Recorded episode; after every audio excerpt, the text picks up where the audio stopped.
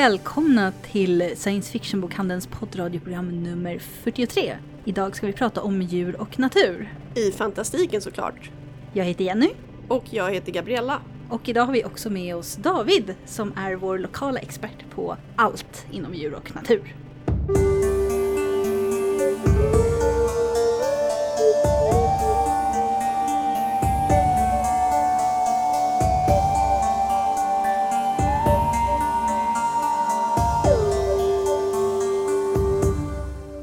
Intervjuar dessutom författaren Kij Johnson som var i Sverige i och med Svekon där hon var hedersgäst på årets science fiction och fantasy-kongress. Och till sist så har vi några tips på spel om katter.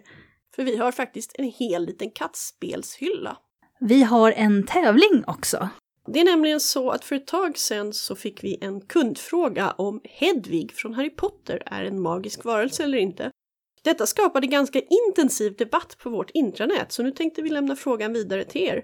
Är Harry Potters uggla, Hedwig, en magisk varelse eller ett vanligt djur? Begrunda era svar och skicka förklaringen till oss. Det mest underfundiga svaret vinner en liten Hedwig-relaterad pryl. Och vi avslöjar såklart alla bra svar i ett av de nästkommande programmen.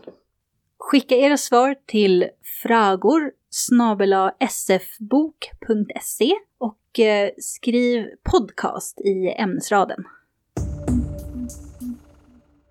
Idag sitter jag och Gabi här med David. Hallå, hallå. Vi ska prata om djur i böcker och film och serier, lite allt möjligt. Djur och natur, men kanske mest djur. Mm, alltid, alltid roligt. Ja, du är ju vår, vad ska jag säga, fyra till arton fotade kryp och kräl och djurexpert lite här på bokhandeln. Det är man frågar när man behöver veta någonting. Så ja, eller när stackars förvirrade duor tar sig in i butiken och måste bäras ut.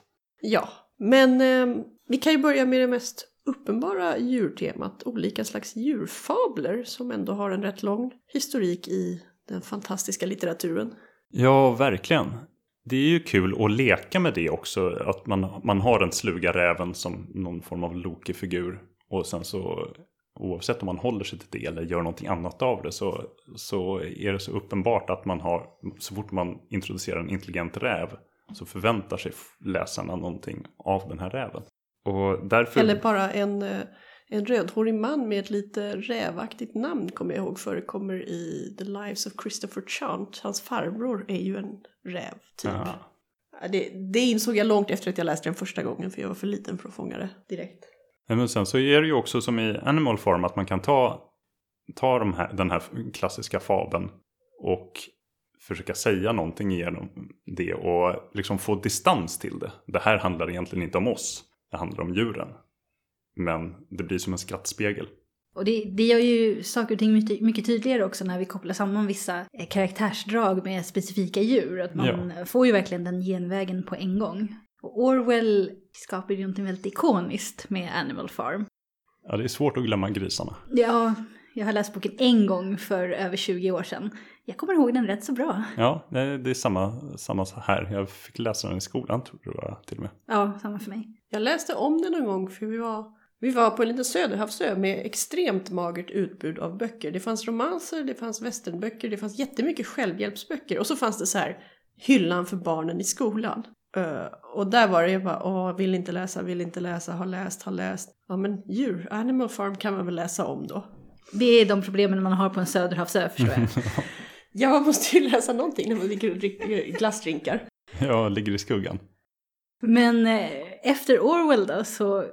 Har, han har ju haft några efterföljare som kanske skrivit mindre politiskt men som ändå använt samma stilgrepp i och med att använda djur som huvudpersoner.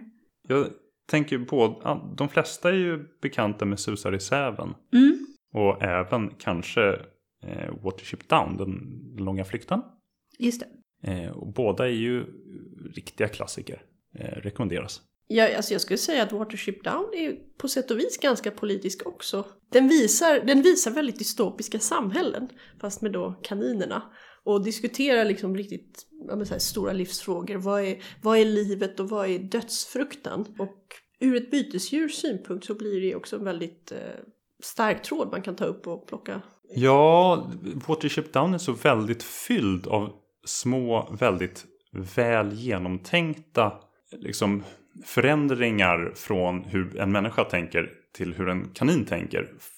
För att få den här kanin, intelligenta kaninen att verka som, som en kanin snarare än en människa. Bara som så här, istället för att så här, nu, nu har han gått hädan eller hon, så säger de nu, nu har hen eh, slutat springa. Det, så, sådana små saker älskar jag när jag läser om intelligenta djur. Jag tänkte också på den här The Plague Dogs. Som Elizabeth Bear berättade om när hon var här. Förskräcklig historia verkligen. Den är ju också extremt politisk. Ja, jag har faktiskt inte läst den. Den ligger på läsklassikerhyllan sådär. Men det har liksom inte blivit av. Nej, det är en bok som man vill vara lite förberedd innan man läser. Mm. Ja, jag har tänkt så i tjugofem år nu.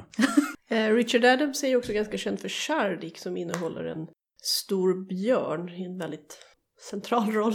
Ja, jag kommer ihåg, jag har inte läst den heller. Jag kommer ihåg däremot att min mamma hade den boken i hyllan när jag var liten. Och jag var alltid lite fascinerad och rädd för den här stora björnen på omslaget. En av de, jag skulle säga, en av de mest kända allvarliga serierna är ju Maus. Art Spiegelmans eh, berättelse om, om sin fars upplevelser under koncentrationslägret i ja, Polen, Tyskland. Och hur han flyr till U S A. Och... Den, är ju, den använder ju möss som eh, de judiska figurerna och sen katter som tyskarna och polackerna ritar som grisar. Och sen gör en jätteintressant så här metagrej när han i ett kapitel mitt i boken plockar av dem och, och ritar sig själv som en vuxen, som en man med eh, musmask och diskuterar just, men är det okej för mig att berätta den här svåra historien och det är inte min berättelse och hela det där. Men hur mycket har han tagit in, hur mycket har han, han använt av karaktärsdrag från djuren då? Han har han använt just möss som en representation av någonting specifikt eller? Ja, ja där använder han ju, han diskuterar det här själv så man kan läsa både Maus och sen finns det Meta Maus, en bok till den. Men alltså katten som tyskarna och judarna som mössen blir ju en, vi känner igen det här, katt och möss. Och sen också att, att den nazistiska propagandan framställde det judiska folket som skadedjur, så har han ju liksom tagit den ikonen och Och försöker omarbeta den. Det är, det är några, de flyr genom Sverige på en ställe. Så att det är svenskar med och vi är renar. Vi är renar? Såklart. ja, ja, jag, jag läste, jag försökte läsa Maus när jag var lite för liten. Och liksom kom något kapitel eller två och gav upp för att jag tyckte den var så tråkigt tecknad. Eh, vilket... Det är svårt när man är liten ja. och fastnar för... Men sen så läste jag den i vuxen ålder igen. Eftersom min fru hade den i bokhyllan. Eller ja, min då blivande fru. Och den är ju ett mästerverk. Det är svårt att komma ifrån. Den är fantastisk. Jag tänker ju mycket när det gäller den antisemitiska propagandan som nazisterna använde. Så tänker jag mer att de såg judarna som något slags... Inte bara som skadedjur utan som någon slags mäktigt internationellt nätverk. Mm. Ja, men det var, det var mycket... Alltså det är hela den här sjukdomsbärar-symboliken. Som ju dyker upp i massa annan obehaglig... propaganda om olika grupper att, att de besmittar oss, de smyger sig in och ja, och de det svärmar. Det är väldigt lärorikt och fascinerande att läsa Maus för han, han diskuterar mycket av det här och eh, även då boken till den. Och jag tänker är att han kanske använt liksom då en, en aspekt mm. och använt då möss för att representera den men in, inte har känt att det behövs använda liksom djuren som någon slags helhetsrepresentation av något folk. Nej. Utan det, det är liksom eh, en slags... Eh, Det är en slags vink liksom om hur, hur man ska se dem i förhållande till varandra snarare. Ja, och visst är det lite liknande i Usagi Yojimbo. Ju längre det går så är det väl mer och mer så, känns det som. Att han börj- det började ganska lättsamt och sen blir det ju allvarligare och allvarligare. Och han För det är det jag känner lite med, med Disney-filmen också. Att djuren har inte alltid så mycket karaktärsdrag ifrån den... det djuret som den faktiskt är, utan det är en människa. Ja, ja nästan jämt skulle jag säga i Disney-filmer, fast de gör inte så mycket mer med det. Eller liksom det, det. Om man kollar på Robin Hood så är ju Lille John en stor räv som är ganska, eller en stor björn som är ganska gemytlig, och Robin Hood själv är den sluga räven och Broder Tuck är någon, jag vet inte vad han är, en grävling. Kanske. Jag tror det. Ja. Jag är osäker. ja. eh. Och så har vi de två lejonen som kungar. Sen har vi ju den här ganska nya eh, Zootopia, kanske. Ja, jag har inte sett den. Jag har bara sett trailern. Ja, men den där har jag också hört. Jag har hört att de har använt eh, djuren för att representera, alltså väldigt mycket där, för att representera eh, olika karaktärsdrag och samhällsställningar. Mm. Det, var, det har ju också kommit lite klagomål på att det inte funkar så bra av olika anledningar, men ja. Det, alltså det, det blir menas alltid, som en allegori. Så. När man vill vara väldigt realistisk så blir det ju inte alltid ett problem uh, om man har väldigt intelligenta djur. Att vissa djur som till exempel katter är, de måste äta kött. Mm. De kan inte vara vegetarianer. Och nej. Om du då har katter i din stad med intelligenta djur och alla är liksom lite för djuriga. När det är Ankeborg, ja, men där, där mm. är ju folk bara, de har bara ansikten. Björnligan gillar ja. sviskon. Ja. uh, och det är dessutom hundar egentligen, så att mm. whatever. Men ja, det, det är en fin gräns där med realism och eh, nu blev det lite konstigt. Mm. Jag kommer ihåg eh, Robert Crumb. Ja, eh, kända alternativserietecknaren. Ja, precis. Han, eh, hans eh, Fritz the Cat, eller är det Fritz the Cat? Fritz the Cat. Fritz the Cat. Just det. Den eh, filmen hittade jag på när jag var alldeles för liten. Ja, den, den, är, ju, den är ju rolig på sätt och vis, men det är så här... sedd med glasögonen man har på sig nu så är det en del problematiska. Fast det är liksom. Robert Crumb, det var väl hela po- halva poängen. Ja, kanske. Ja, jag, alltså jag förstod ju inte när jag såg den, men jag kanske var liksom åtta nio år. Jag förstod ju inte liksom varför eh, kråkfåglarna var svarta allihopa eller vad de representerade alls. Nej. För att när jag var så liten så... jag hade liksom inte den informationen så jag kunde tolka det jag såg.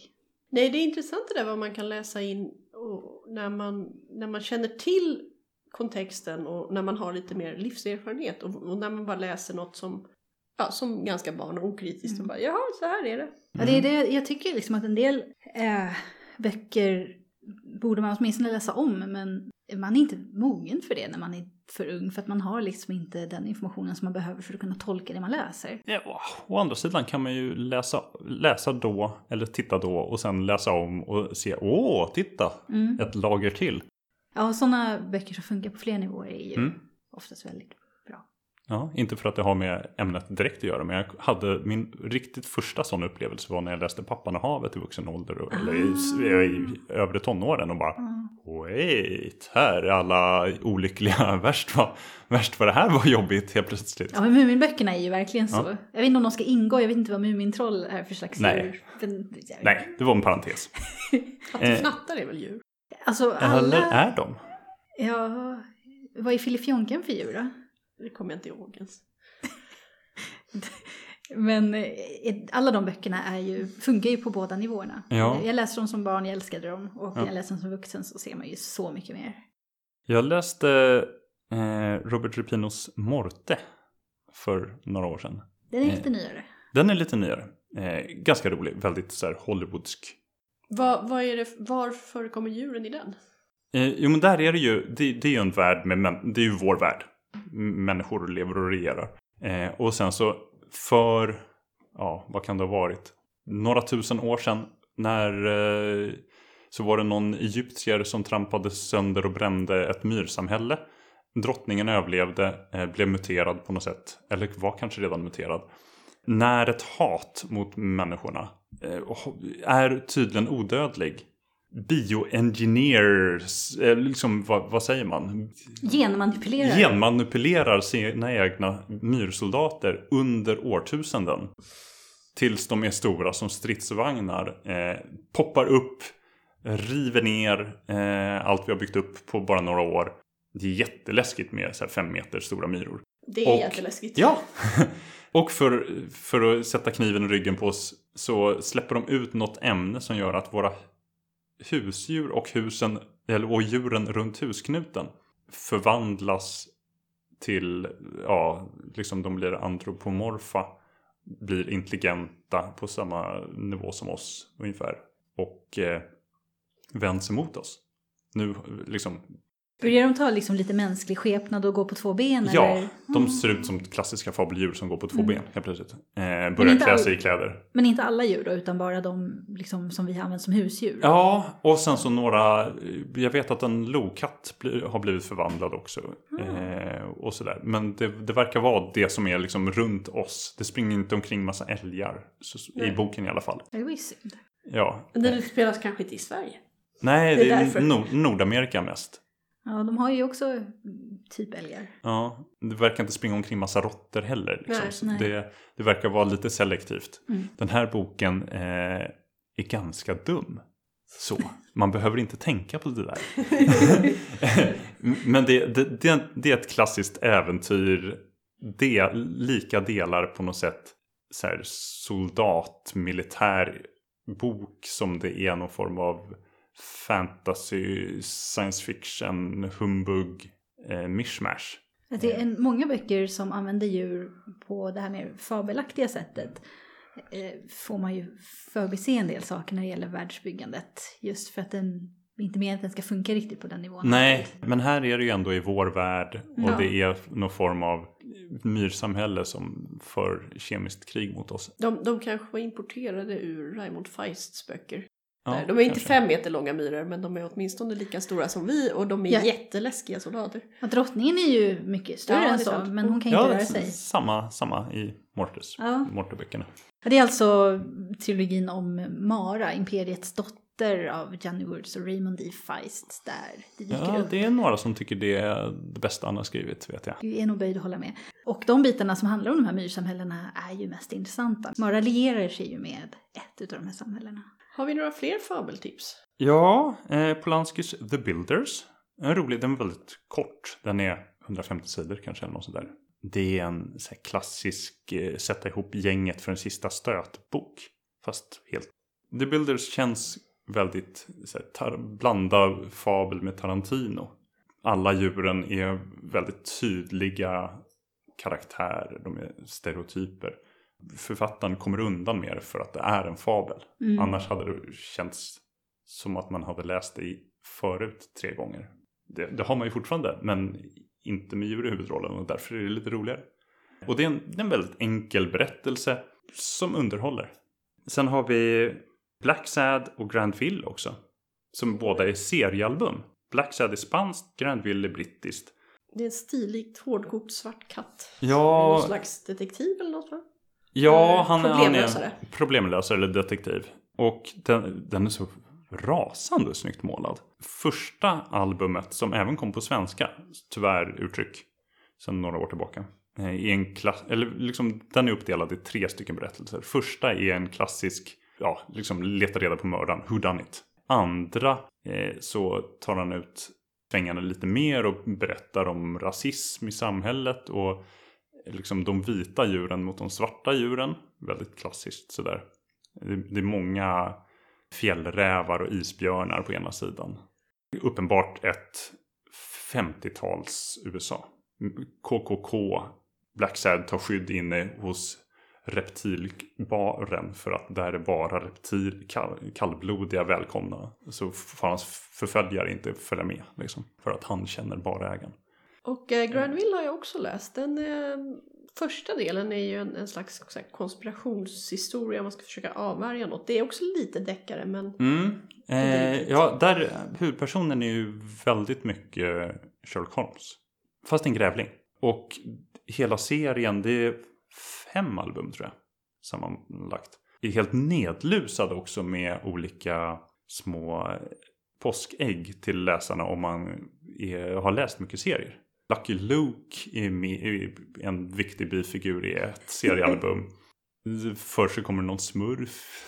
liksom, och Kalle Anka springer förbi. Och Tintin tyckte jag Tintin skymtade. Såg man vid något tillfälle i första albumet. Och det är mycket så här klassisk konst också.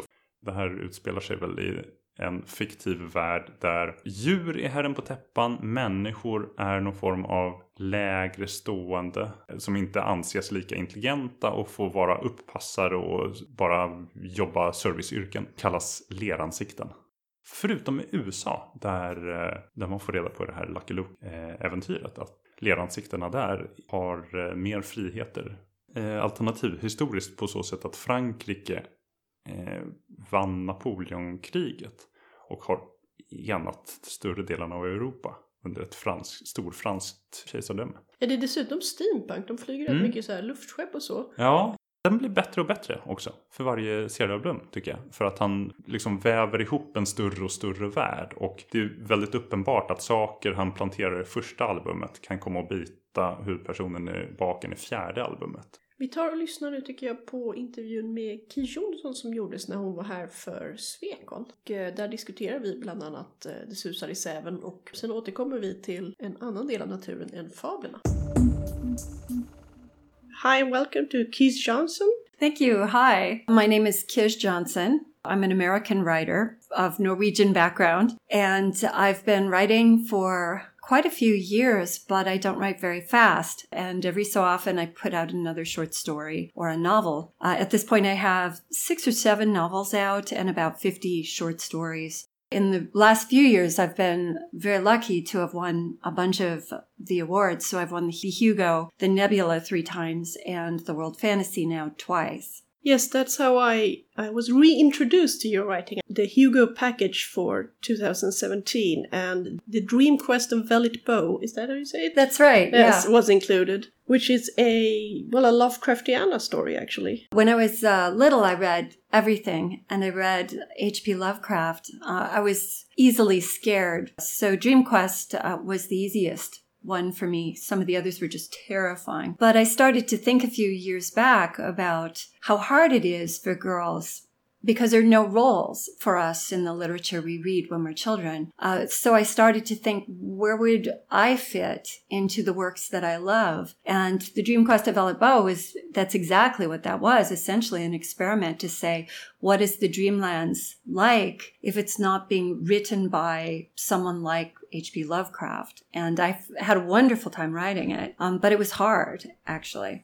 Yes, and it moves through quite a lot of environments too. The beginning, when she's at this university, it almost felt like the university from Philip Pullman's uh, stories, yeah. Lyra's story. But I could see her being one of Lyra's teachers somehow in, in a future or, you know, related world. I was thinking a lot while I was writing it about Dorothy Sayers, the English mystery writer. One of her books was called Gaudy Night, set in a women's college at Oxford. Yes. The problems that they had were the general problems of any struggling academic organization in a difficult financial time, but also just separate special problems to do with the fact that women weren't very much wanted in the universities. They fit in in very odd ways, and uh, many of the big concern was whether you could still be a good wife and mother if you were also a scholar and intellectual. And I got to thinking about how there are no women in Lovecraft's Dreamlands, and started to think there can't be zero women in this world because that would be worthy of comment. So probably what it is is the women were invisible just the way they used to be. Another book of yours I read, which I only recognized as like the same author, was Fudoki when I read the, the list in Vellitt Boe. And it's quite different. You have a very specific language in, I think, both Fudoki and Foxwoman. My uh, undergraduate education was history, but mostly it was languages. So I studied all dead. I can't speak anything. I read a lot of Latin and I read a lot of Anglo-Saxon. And I wasn't a writer yet. I didn't become a writer until I was in my twenties. I've always looked at words as a package of information. Every single word has its provenance, its origin. Also, the connotations in the language that I'm writing, and then also structural statements it makes. I'm very aware of style, and every story I write, I try to write in something significantly different. I've lately written a few stories because I, there are a couple of voices I very much enjoyed, but most of the time I'm I'm really trying to do different things with my uh, vocabulary and my syntax, with the voice of the characters in general. Those novels of yours, I believe both of them take place in uh, historical Japan. Mm-hmm. Right? And you have you use fox spirits and other mythological beings. Yeah, yeah. It's strange to think about them now. It was so many years ago. When I got out of uh, college, I started to write some years later, and by that time I was very interested in women's diaries. The best of them all is the Pillow Book of Sei Shonagan. Ah, uh, yes, all the, the gossip. Yeah, little snarky yeah. comments. Uh, she criticizes the poetry of the men who make love to her as being barely adequate or, or amateurish or, or sort of lower class. So she's a very delightful character uh, in her diaries. And from there, I went into reading everything I could from that period. So many other diaries. It's the only period in history where the, the literature of the time is really dominated by women, by their personal voice, not by a formal voice. Uh, so the diaries, the more of them I read, the more I fell in love with the period. The Kitsune story is because I was also interested in canids, dogs, wolves, coyotes, and foxes. To be honest, probably a trademark of my character is obsessive research into pointless topics. So at least writing gave me an excuse for that. But I was really interested in wolves and dogs, and I didn't know much about foxes. So I started to research that. And the conjunction of foxes and Japanese tales found the original fairy tale that that story is based on. Fudoki is, actually, there aren't a lot of stories about cats, but there is a historical legend that there's a specific year that cats were brought to Japan. Uh-huh. And everybody knows that year. When you can point to something that recent, if you're interested in biology, you think, so now we have five generations of cats. How far out have they gotten? How far out do they, they get when they're twenty generations of cats? So you can think where cats might have been one hundred years later. And that's where the story came from, is yeah. the fact cats would have been in the capital, but not elsewhere in Japan. It's mostly about people, though. I remember the, the couple in Foxwoman writing these very, very formal little poems to each other, but still there is a strong sense of emotion through them. The, that what makes it interesting to read on and see what happens beyond the mystery of the what will happen with the fox spirit and the man and everything. Watching the three characters, the husband, the wife, and the fox that falls in love with the husband, they are all navigating something that's very human. The restlessness in a couple, the person who wants someone who's committed to someone else. These are very classic old topics. And they don't talk directly about any no. of it. So there's all of this subtext, all of these secrets and things that are not quite said. It's very fun to think through what people don't say and the big holes they leave in their conversation, where the truth is that they talk all around but never actually fill. Exactly, and that's also one of the things I found so interesting in reading Vellitt Boe, that there we get another side that fills in some holes but opens new spaces in, in the story. And uh, I just want to remark to people who may not have read The Dream Quest of Unknown Kadath, it is very good, but you can read The Dream Quest of Vellitt Boe without. Both work very well standalone, so to speak. I agree with that. When I was working on Vellitt Boe, I read all of Lovecraft's Dreamlands stories many times and analyze them structurally. And uh, The Dream Quest of Unknown Kadath is a quest story uh, where nothing, once the quest is set up, that Randolph Carter is seeking for a city that he has seen in his dreams but is now denied to him. The story, almost anything could happen as long as he kept moving forward. Yeah. So he could meet monsters or not. He could be kidnapped or not. He could come into disasters or not, because his goal never changes. When I was writing mine, I realized that what mattered was moving Vellitt through landscapes, through yeah. country, through places where, and through the landscape of her own past as well. And talking about landscapes, I was quite surprised to see your illustrated book, uh, The Riverbank. Oh, the, yes, it's an illustrated book. It's an illustrated book. It's called The Riverbank. It's a sequel to the Kenneth Graham uh, children's book called The Wind in the Willows. Yes, it's quite known in Swedish too. That's Suset i säven. Well, that, that's definitely a book with an extremely strong sense of place. The images of where it is and the cozy feeling, that seems to be what people remember from The Wind in the Willows. Yes, yes. What happens in your story? Uh, the original Wind in the Willows is, uh, it took a lot of years for Graham to write it. And so it's a bunch of funny stories about the toad, who's a rich landowner who gets into a lot of trouble and is also a toad. He steals a motor car, and that's the beginning of a series of adventures. But his three other friends, who are the water rat, who lives right on the water, and the mole, who is a friend of his who he meets in the first chapter, and they become best friends, and then the badger, they are all having their own different adventures. And then there are these beautiful chapters where poetic discussions of what it looks like in September in England, or something called The Piper at the Gates of Dawn, which is a beautiful one where Otter's little son is missing, and they go hunt for him, and instead they find the great god Pan on an island in the middle of the river. And it's all a mix. It goes from being funny story, fast stories to lyrical, slow, poetic chapters. And I wanted to see if I could reproduce that. But I also, because this is part of the same thought process as Vellitt Boe, I said, where are the girls? Where are the female characters? Do they exist? Can they exist in this world? So I have a lady mole who is a writer. She writes uh, potboiler novels uh, with great titles. Um, what is a potboiler novel? Potboilers are, are big, exciting novels. Oh. They're not very good usually, but they are fun and exciting. In English, Raphael Sabatini would be an example, Anthony Hope, uh, all of those classic writers from the nineteen tens. That's what she points to. So she writes these splashy novels with titles like The Iron Hair of Chateau Sang, Sang being bad Italian for blood, and her friend, the rabbit, because in that period in history, she couldn't have lived alone. She would have had to have a lady companion. So she has a rabbit friend who lives with her, and they get into all kinds of mischief, and so do all the other characters in The Riverbank get into mischief. Um, and it was a lot of fun to write, and I tried to do everything that Graham did, and I found it's really hard.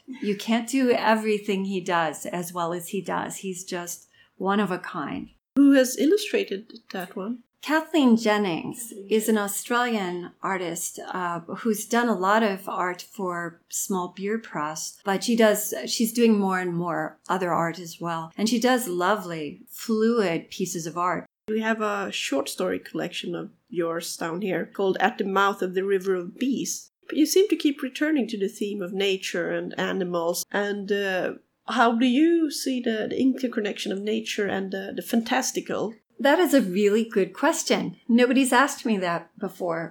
Where I grew up was uh, very small towns and uh, no oversight. So we all just ran around and got in trouble and waded in the river and all these dangerous things that I can't believe they let us do. And it was all a wonderland. My make-believe life and my day life would move seamlessly back and forth, and I didn't make much difference between them. I didn't study nature when I was young, but I was always out in yeah. it.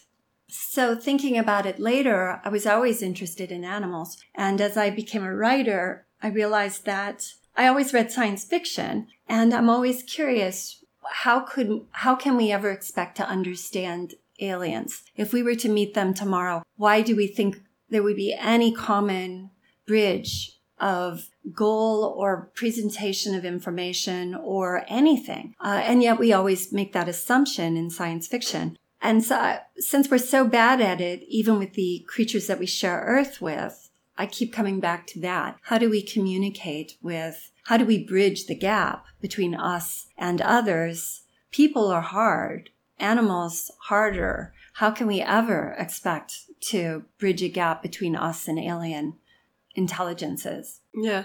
Have you found any answer in writing your stories? I have figured out that it's a lot harder than it looks. When I'm researching a book, I do a lot of research into the intelligences that I'm talking about. Right now, I'm researching what will be a space opera. And for that, I, I'm learning a lot about cephalopod intelligence and uh, crow intelligences, corvids. There, there's a lot of intelligence there in crows right. and corvids. And they don't think the way we do, but they do think. And they do have what we call ideate. They do plan for the future. They do all kinds of things that we say animals don't do because they don't do it the way we do it. And part of the research for this space opera will be trying to figure out how I can possibly tell a story when the most common to us experiences are two species that we do not understand mm. even a little. And they are, those are our stand-ins for people. So how am I going to control dealing with so many other intelligences? I don't know, actually. And uh, beyond animals itself, I feel that in fantasy, nature often takes a greater space than in science fiction. I mean, sometimes science fiction takes place on space stations and uh, spaceships and so, but there's a lot of terraforming going mm-hmm. on in science fiction or post-terraforming, and there's still very little, I don't know, nature uh, beyond the level of we have someone has to think of sewage and ecology and planting soybeans.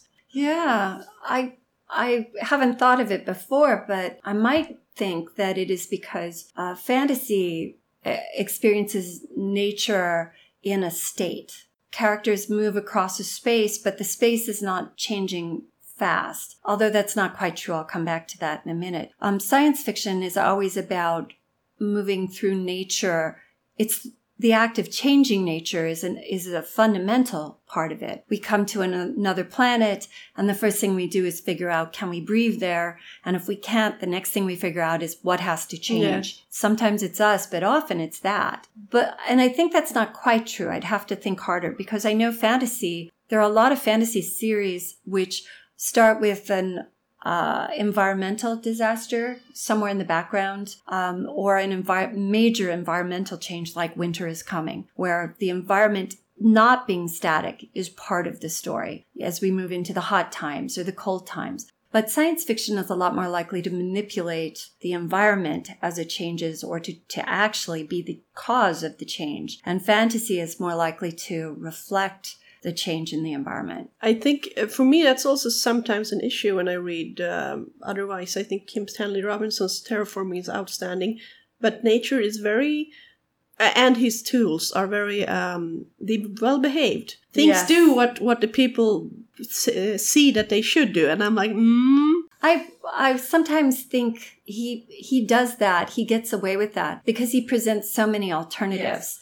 When he does his trilogies and he shows you three Mars yeah. versions or three California versions, he can kind of present thought experiments yes. as fiction without worrying about whether they're one hundred percent realistic. Uh, somebody who wrote slower or who only wrote one, mm-hmm. I think might be held to a different set of rules. But it's also like an issue we've discussed in previous podcasts, deep time of fantasy, when you're like, can it really be five thousand years of more or less the same culture? Really, mm. really?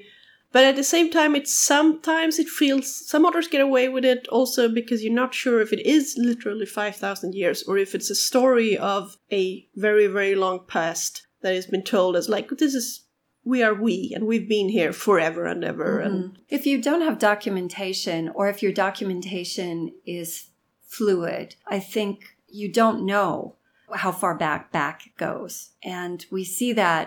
Part of why we can see back is that we have this thread. It's uh, like circles in a tree. We, yes. we you can't get to the inner ones without going through the middle ones. Uh, and we can build a consistent timeline. If there were a fundamental break somewhere in there, we really would not know. If we had lost all records of a thousand years in the middle, we would not know whether three thousand years ago equaled five thousand years ago.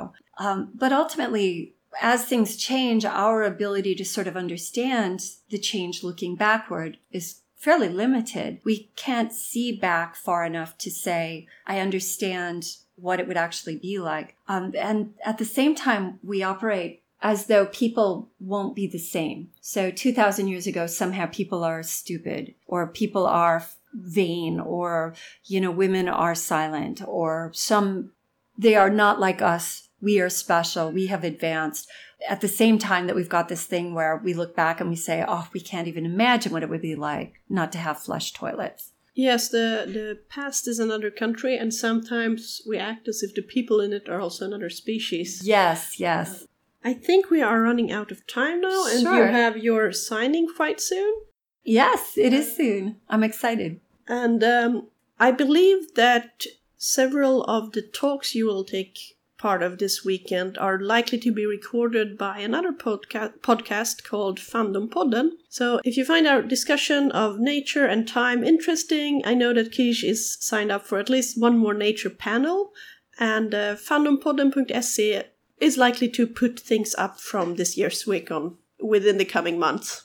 Excellent. Thank you very much for visiting us. Thank you so much.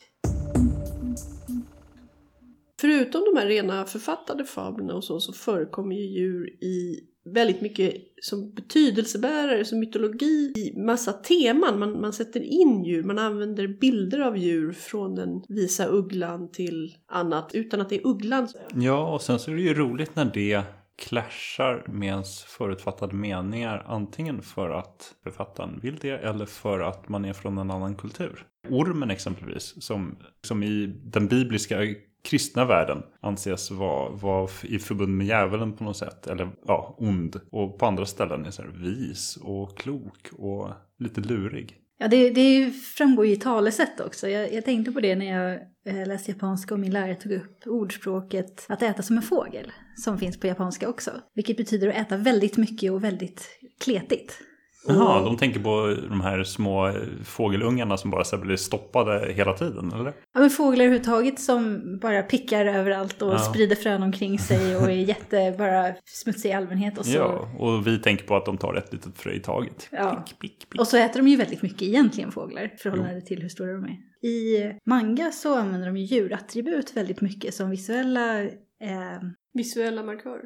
Ja, man kan liksom ge en, en karaktär leopardöron, fast han har inte det egentligen, utan det är bara någonting som läsaren ser för att markera att han är lite lurig just då, till exempel. Mitt favoritdjurattribut överlag, det är ju kaninöron, för att de är så himla uttrycksfulla när man ritar dem. De står rakt upp när någon är vaksam eller spretar vilt när någon är rädd eller slokar när någon är ledsen eller trött och sådär. Kaninen har man ju, alltså den har ju en väldigt annorlunda plats i asiatisk mytologi, alltså inte bara Japan utan i flera närliggande länder, i och med att man säger att månen har en kanin. Och det finns en hel liten mytcirkel runt denna jag, månkanin. Jag har, aldrig, jag har aldrig riktigt sett den där kaninen, ska jag erkänna. Jag, jag vet ju att den är där i månen, men jag tittar på månen och känner mig mest som ett frågetecken. Var är kaninen? Vad jag har förstått så ska man titta efter, alltså att man ska tänka sig, det är en kanin på månen som håller på och gör månmedicin. Den eh, mortlar örter och magiska mediciner. Så att man måste liksom se morteln och en så här hög eh, stöt och kaninen som håller i det. Och sen finns det ju också ofta en prinsessa som ibland är kaninens ägare eller liksom härskarinna, men inte alltid. Det här, om man känner till det här så... är det ju också väldigt kul för barn. Alltså, tänker de japanska barnen som tittade på Sailor Moon eller läste Sailor Moon när de var små. Och jag har då en huvudperson som heter Tsukino Usagi, som betyder månens kanin, bokstavligen. Det ger ju lite fingervisning till vem hon är, vilket så inte kanske är jättesvårt att gissa ens heller. Alltså men... det är ju därför hon har de där två långa tofsarna också, det är ju hennes kaninöron. Står de upp när hon är överraskad? Nästan. Men överlag i Östasien så är det ju lite annan grej, känns det som, i och med, i med deras åskådning att allt är besjälat, känner jag. Visst är det en annan inställning till, till saker, framförallt när man skriver berättelser och hur man ser världen och så. Det har ju mycket att göra med hela deras... Båda de japanska religionerna handlar ju mycket om kretslopp också. Mest buddhismen förstås. Mm. Hur... Man kan befinna sig lite var som helst i den här proceduren. Livet är lite mer bara en del av allt det andra som man också ändå håller på med. Och djur, det är inte så uppdelat. Nu är inte jag någon expert på buddhismen heller, så att det blir väldigt vagt. Men... Det kanske inte helt är en slump. Jag tänker det du säger om buddhismen och själarna och så. Att en av de mest populära framställningarna av djur som kompanjoner, där djuren är våra själar, är skriven av Philip Pullman, som ju har grävt djupt in i den gnostiska delen av den kristna tron. Vi kanske det, ska förklara då vad gnostiskt betyder för våra. Ja, det är lyssnare. Knappt man förstår även om man läser på om det. Men det är en specifik typ av kristen mysticism som handlar mycket om själens förening med, med Gud och också att allting är besjälat. Det finns att läsa in sig på Wikipedia. Lycka till! Det betyder ju inte att Guldkompassen och dess uppföljare och prequels och grejer är så svåra att förstå. Jag kommer ihåg, var det, var det inte en sjöman i den som hade ett själsdjur, en delfin va? Så han aldrig kunde lämna havet riktigt mm. för att hans själdjur var bundet till det. Enligt den så händer det ju ganska ofta med, med sjömän, och det, är liksom, det var lite så här, är det därför de blir sjömän? För att de måste? Eller blir deras själsdjur havsvarelser för att de älskar mm. havet så mycket. Ja, för i, enligt den bokens världsbyggnad så är ju inte djuret bestämt när man föds, utan det Nej. blir ju sin slutliga form under puberteten. Jag tänkte ju nästan mer på, så jag är kanske mer välbekant med egyptisk mytologi som jag inte heller vet så mycket om, men det här med den delade själen. En del av själen gick vidare till dödsriket, en del av själen stannade kvar i, eh, vid graven och så mm. måste är de efterlevande mata den. Men det jag tycker är fascinerande är att själsdjuren är så djurlika. Ja, fast de pratar med sin människa. Och fast de är en del av människan. Ja. Så uppför de sig ju ändå mycket mer än mm. som djur. Det var därför som jag tänkte på den här egyptiska religionen snarare än kristendomen. Att, mm. att eh, djuret är en del av människan samtidigt som den är en egen. Var varelse. Snäll, annars kan du få en jävligt dryg apa som följare. Ja, precis. Men om du är en cool häxa, då kan du få en fågel. Ja. Då får din själ vingar. Jag undrar om jag skulle ha en utter kanske. Mm. Så glad, gillar att leka, smal, lite luden. Jag tycker det där är ganska svårt med, med själsdjuren. Kan man ha djur som är utdöda? Det, det beror väl på om man vet om dem. Men det där, det där är ju någonting som fans ofta pratar med varandra om. Så här, vilket djur skulle du ha? Mm. Eller vilket djur skulle den här karaktären i en helt annan berättelse ha? Och jag tycker det är riktigt svårt att bedöma. För det beror ju på vad man lägger in för karaktärsdrag hos vilka djur. Ja, verkligen. Och varför, varför man gör det också. Ja. Varför, tycker, varför tycker man alltid om delfiner? Jo, för att de ler. Det är ju ganska enkelt. Men ja. I övrigt så är det ju fasen klurigt. Men det finns väl också gamla myter. Jag tänker just att, att sjömäns själar, både att de återföds som albatrosser men också delfiner, jag är säker på att jag har hört från, från vår värld då. Mm. Att, det är väl för att de, både delfiner och albatrosser gärna följer efter båtar ute på mm. havet. Det sägs ju aldrig rent ut, men till exempel så har ju tjänarklassen i Lyras värld eh, ofta, de är ju ofta hunddemoner eller daimons som de kallas. Det verkar ju också, jag tänker hundar, de är flockdjur, de är lydiga, ja, de är trofasta. Förmodligen är de ju hundar för att de själva uppfattar sig så. Alltså den kulturella kontexten där kopplar samman det med hundar. Det finns ju kultur där hunden är ett orent djur kanske eller något, om man inte säger, men den vill vi inte ha. Och då är det väl inte så troligt att en stor grupp i, av befolkningen skulle ha hundar som alltså, demoner. Så du, så du säger, ja jag håller med, då, då borde det helt enkelt vara så att eh, beroende på vad personen själv anser att ett djur har för personlighet så får man då det Precis. djuret. Jag har inte hunnit läsa den senaste boken i Nej, det serien. Heller. Den Nej, jag har bara läst original. Du som kan franska, Jenny. Ja. Vad heter den egentligen? La Belle Sauvage, den, den vackra vilden. Alltså... Pratar de om mig? uh, det, nej, de pratar om en båt, så mycket jag förstått, mm. som heter så. The Book of Dust, den nya sidequel. Första boken utspelas innan de originaltrilogin mm. och del två och tre kommer utspelas liksom samtidigt och efter. Och det, men det var, det var också i feminin, så den vackra vildan. Jag vet, det vilda är väl inte, vi könsbestämmer ju inte ord på det sättet i svenskan nu för tiden. Så. Den vackra bildvittran. Varför inte? Men... Uh, Det är ganska ovanligt ändå tycker jag hur han, hur han skapar de här själsdjuren och så. För jag tänker på ett annat berömt verk där man har magiska hästar som är förbundna med sina ryttare, nämligen Mercedes Lackeys ja, Valdemar Heralds. Ja, de blåögda hästarna. Ja, och de är inte alls särskilt hästiga. Nej. De är, de är mer magiska än häst. Ja, precis. Det, det är snarare delar som en formen. Slags... Det, det känns mer som om man läser en bok om drakar som, har, som är intelligenta, som har ett, ett känslomässigt band till människor. De har ju formen av en häst, absolut. Men de tänker ju inte som hästar på någon nivå alls. Utan... Och de uppför sig inte som hästar i hur mycket de kan Nej. springa och äta och allt det där. Nej, det, det är ju ett, ett övermänskligt medvetande i en hästkropp. Jag vet inte varför de valde just hästar. De flesta Fast. tycker att hästar är väldigt vackra djur och... Ja, det är praktiskt ja, också. Eller kanske lite läskiga också. Någonstans. Ja. Kommer man nära en stor häst så kan det sätta minnen för livet.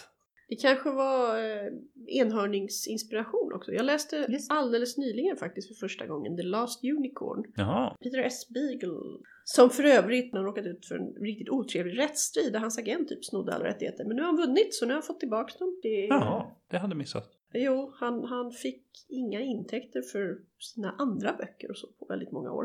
Men eh, det är ju en väldigt, en väldigt gammaldags enhörning på många sätt. Den, det beskrivs ju, den, ingen, den ser inte ut som en häst utan den har liksom gethovar och, ja. och ett horn och ögon från det här djuret och så. Och, ja, så ser de ju ut i så här gamla gobelänger och saker. Ja, och även i, i Meredith Ann Pierce eh, bok Eldbäraren. den hette så på svenska i alla fall, mm. där huvudpersonen är en enhörning. De, de har en fiendskap med lindormar som har erövrat ett av deras områden. Och nu, nu har jag bara läst den på svenska så jag vet inte vad, den, vad allt det heter i original. De beskriver ju, enhörningarna beskriver ju om hur de möter andra klövdjur och även hästar vid olika tillfällen som inte är som dem då. Meredith Ann Pierce översattes ju flera verk av henne. Vi har fortfarande The Dark Angel Trilogy på engelska. Allting på svenska är uttryck.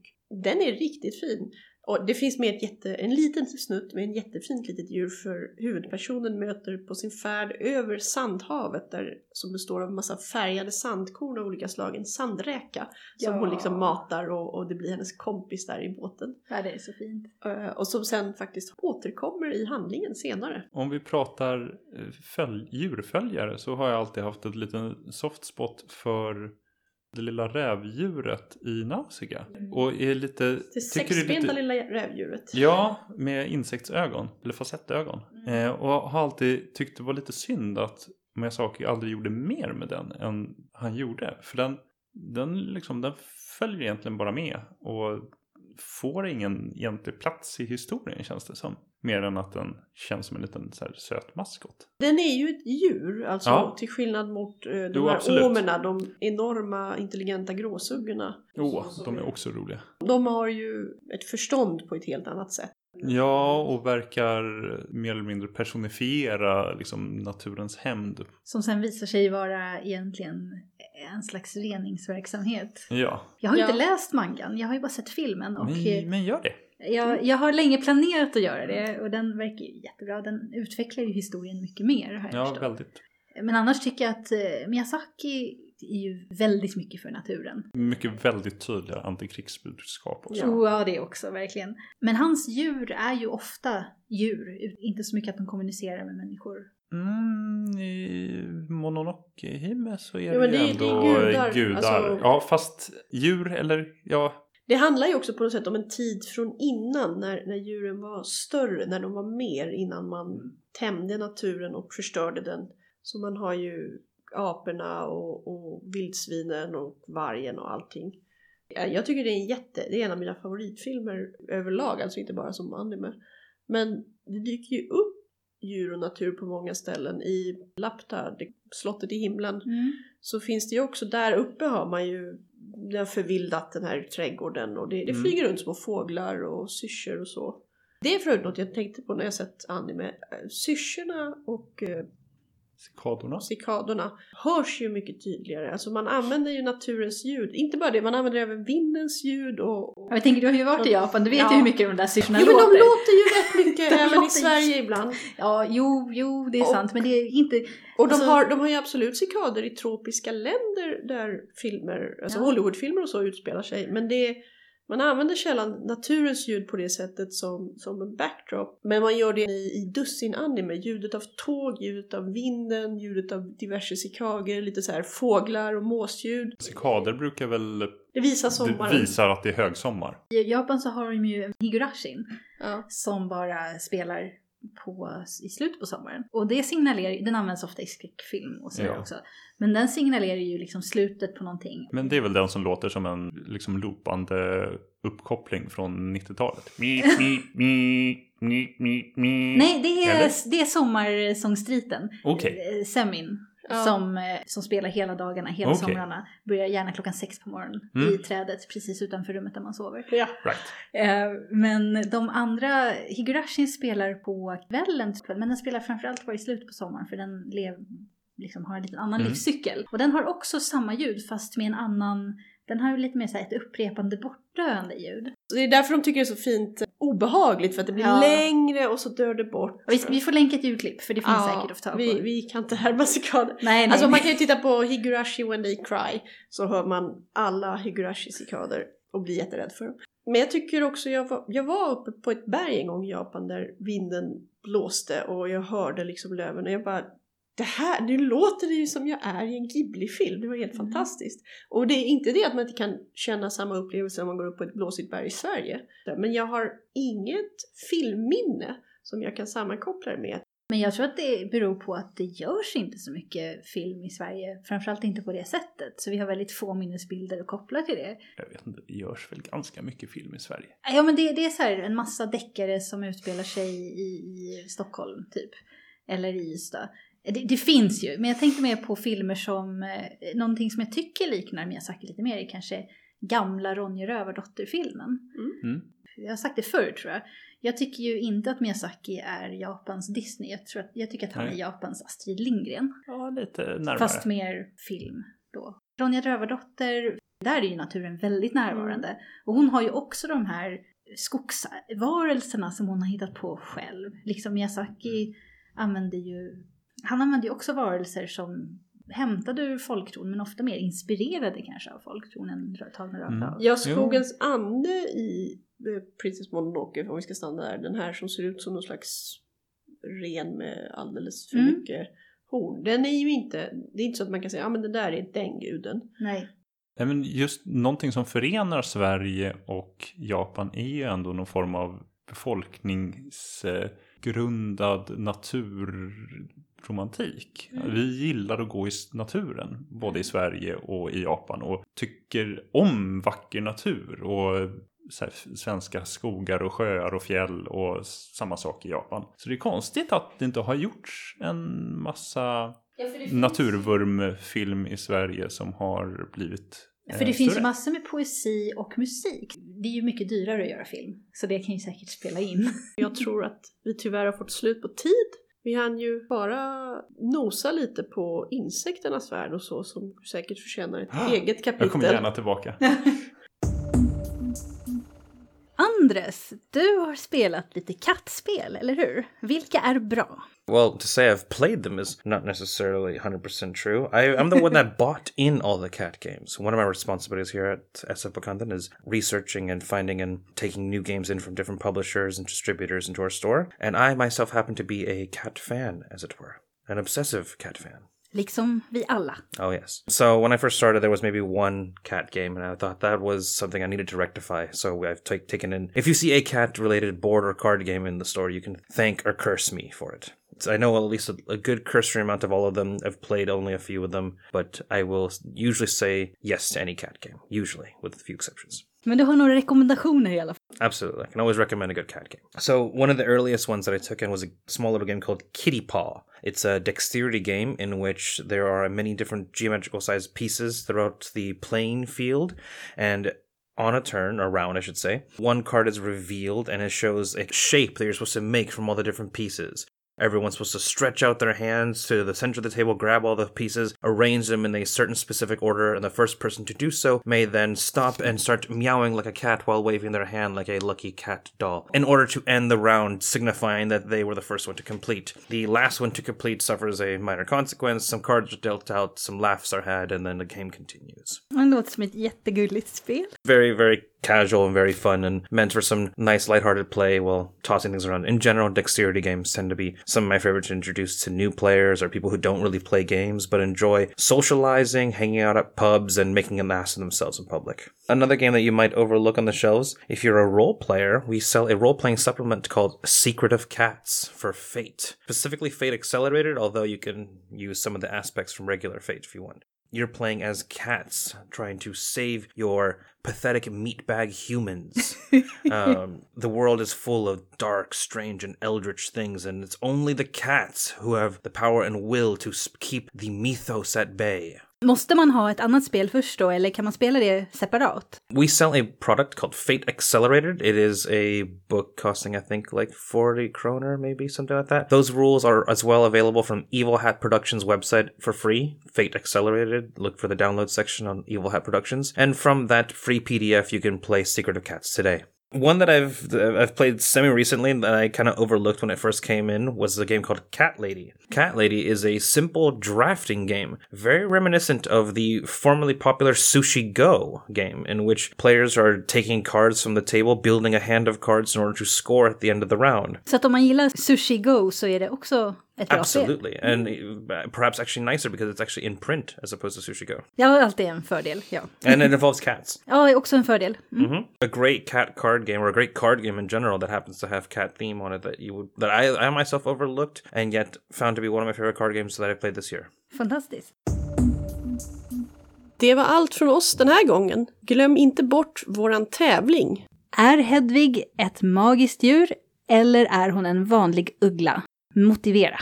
Och skicka svaret till fragor snabel-a s f bok punkt se senast två veckor efter att det här programmet sänds. Och skriv podcast i titelraden så att vi ser till att få det. Tack för att ni lyssnade. Och vi hörs nästa program.